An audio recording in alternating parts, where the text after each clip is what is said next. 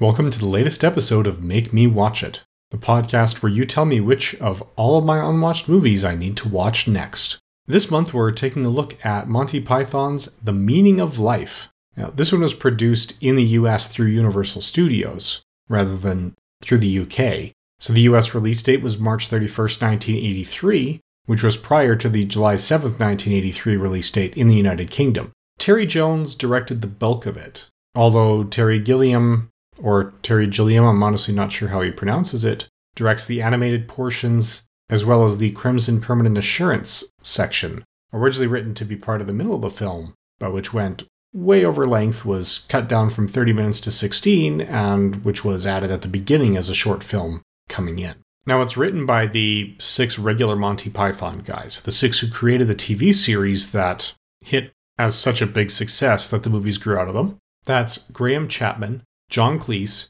Terry Gilliam, Eric Idle, Terry Jones, and Michael Palin. It was produced by John Goldstone, with music by John Duprez, editing by Julian Doyle, and the cinematography was primarily by Peter Hannon, but Roger Pratt stepped in for that Crimson Permanent Assurance segment. As with most Monty Python movies, as well as the TV series, the six core writers also play the vast majority of the roles in the cast. Now, I originally picked this up because I'm a fan of Monty Python in general, and figured I'll just buy all of their stuff. Now that I've got it all, because of the kind of person I am, I've just been watching it in release order and hadn't gotten around to this yet. I'm still most of the way through the TV series, but not quite all. So as far as this one film is concerned, there's not really a single coherent plot. It starts out with a seemingly unrelated short film about corporate takeovers being treated like pirates, which actually features Matt Frewer, later to be famous as Max Headroom, in this film playing a corporate executive,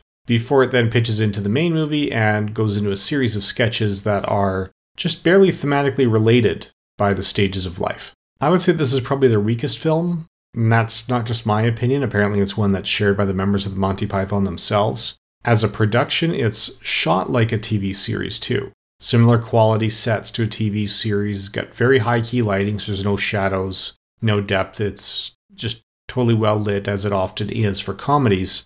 Now, the funniest of the sketches are extremely funny. Things like the Every Sperm is Sacred song, which was an interesting scene, and kudos to Michael Palin.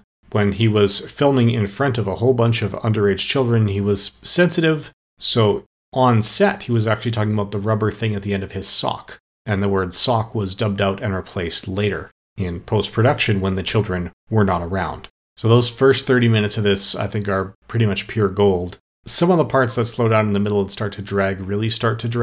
Now, the Cannes Film Festival did still give it the Grand Jury Prize of the year, and it was nominated for the Palme d'Or as well as a BAFTA for Best Original Song with Every Sperm is Sacred, but there was no other award recognition. As far as the general reception is concerned, it had a budget of $9 million, so it's considered profitable. At the time, if it made between 2 and 3 times its budget in the domestic dollars, that would have been between 18 and 27 million. It ended up just shy of 15 million. So that's less than double the budget, certainly not the 2 to 3 times. It brought in 3 million British pounds, which helps, and more overseas. But at best, in the original theatrical run, it might have broken even. Although at this point, with decades of home video releases and other sales driving it along with the rest of Monty Python, I would say at this point, it is definitely profitable. In terms of general reception, the IMDb user score averages 7.9 out of 10.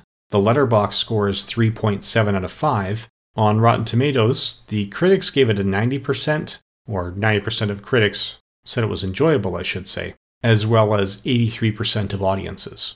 So this is one where I'd say the different scoring system of Rotten Tomatoes really shines through, and it's clear, because yeah, the vast majority of people are going to give it a positive review and a positive rating.